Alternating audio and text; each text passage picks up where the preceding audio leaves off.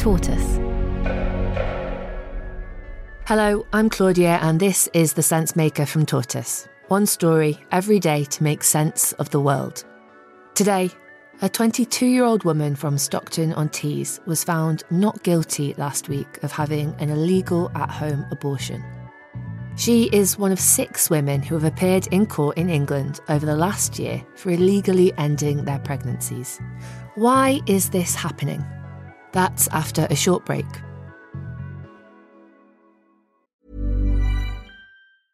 Life is full of awesome what-ifs, and some not so much, like unexpected medical costs. That's why United Healthcare provides Health Protector Guard fixed indemnity insurance plans to supplement your primary plan and help manage out-of-pocket costs. Learn more at uh1.com. It's that time of the year.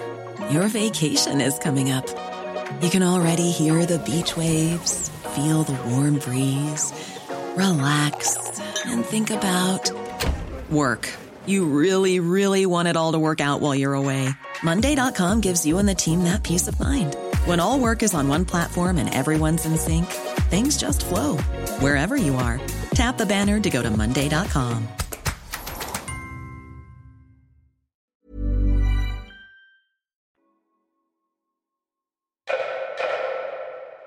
Last summer, Bethany Cox appeared in court facing charges under a law that dates back to the Victorian era. Between the 2nd of July 2020 and the 7th of July 2020, at Stockton, being a woman with child, unlawfully administered to yourself a poison or other noxious thing with intent to procure your own miscarriage.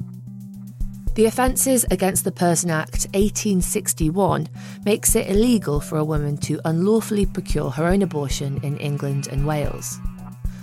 Abortion itself was actually legalised in 1967 on certain grounds, but that 1861 law was not repealed.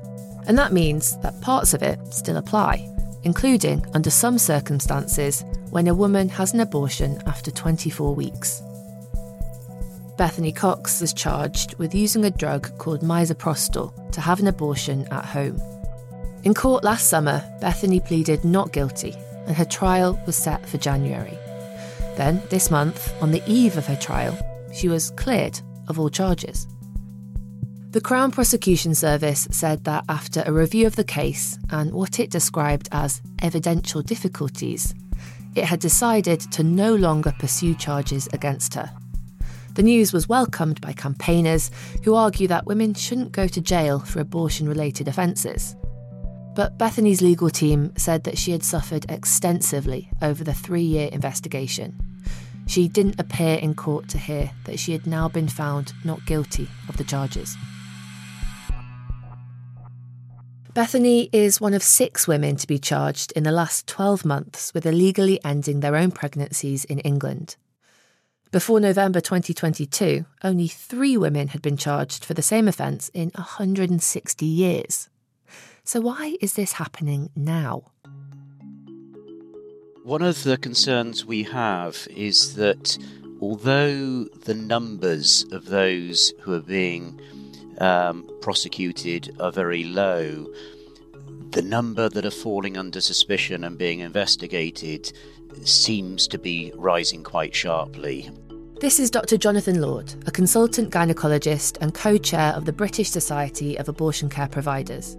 He's one of a number of medical professionals, legal experts and MPs who are campaigning to stop women going to jail for abortion-related offences in England and Wales.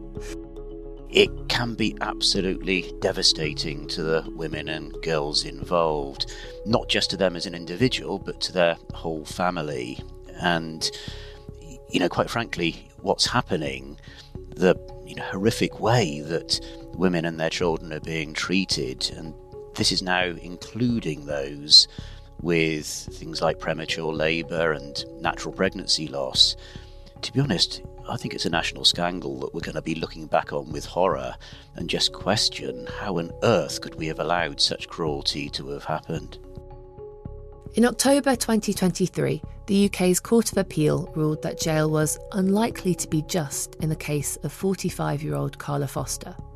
The mum of three was initially sentenced to 28 months in prison for illegally getting hold of abortion drugs while she was more than 32 weeks pregnant. Jonathan Lord believes there are two possible reasons why more women are facing prosecutions like this. Around 2018, we had a big campaign to permit the second dose that women use in a medical abortion, for them to be allowed to take that at home. Because up until then, legally, they could only take it within a hospital or clinic, and they then had to rush home as fast as they could before the drug kicked in and they started having pain, bleeding and abortion. That campaign was successful, so women were allowed to take the second dose of misoprostol at home. Those rules were further relaxed in 2020 because COVID lockdowns meant women couldn't access abortion pills in hospitals and clinics. I just think it meant that suddenly police, prosecutors, those who had really not even thought that it was possible for people to use tablets became aware of that. And so potentially anything that was slightly unusual or could have been caused by something illicit, they then fall under suspicion. Jonathan Lord also believes that there could be a changing attitude in the Crown Prosecution Service, who decide which cases should be prosecuted. Prior to 2018, the Home Office statistics say that the majority of, or at least 20% of those who were investigated for an illegal abortion, the investigation was dropped because it was deemed not to be in the public interest. Whereas after 2018, there were minimal numbers, it was only about 2 or 3%. So it does seem to have been a genuine attitude change as well. We'll have more after the break. Life is full of what-ifs, some awesome, like what if AI could fold your laundry? And some, well, less awesome, like what if you have unexpected medical costs? United Healthcare can help get you covered with Health Protector Guard fixed indemnity insurance plans. They supplement your primary plan to help you manage out-of-pocket costs. No deductibles, no enrollment periods, and especially no more what-ifs. Visit uh1.com to find the Health Protector Guard plan for you. It's that time of the year. Your vacation is coming up.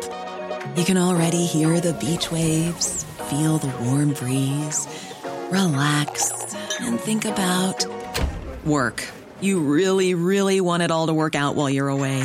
Monday.com gives you and the team that peace of mind. When all work is on one platform and everyone's in sync, things just flow. Wherever you are, tap the banner to go to Monday.com.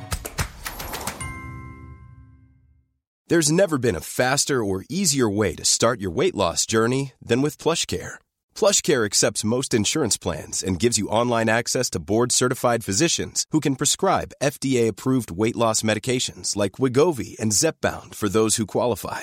Take charge of your health and speak with a board-certified physician about a weight loss plan that's right for you. Get started today at PlushCare.com/weight loss. That's PlushCare.com/weight loss. PlushCare.com/weight loss.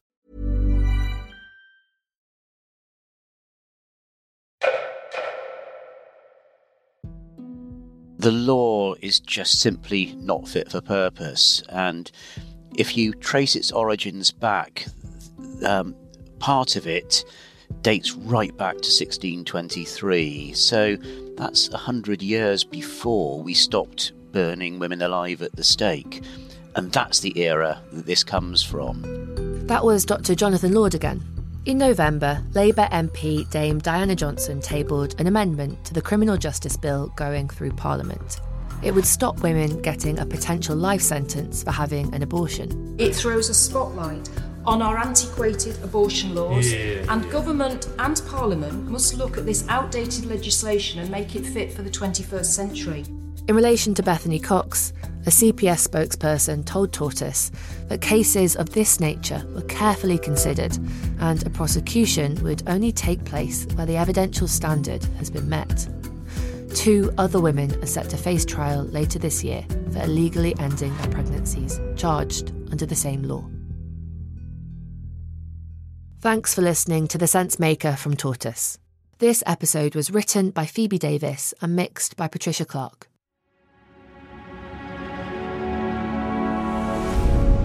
Tortoise.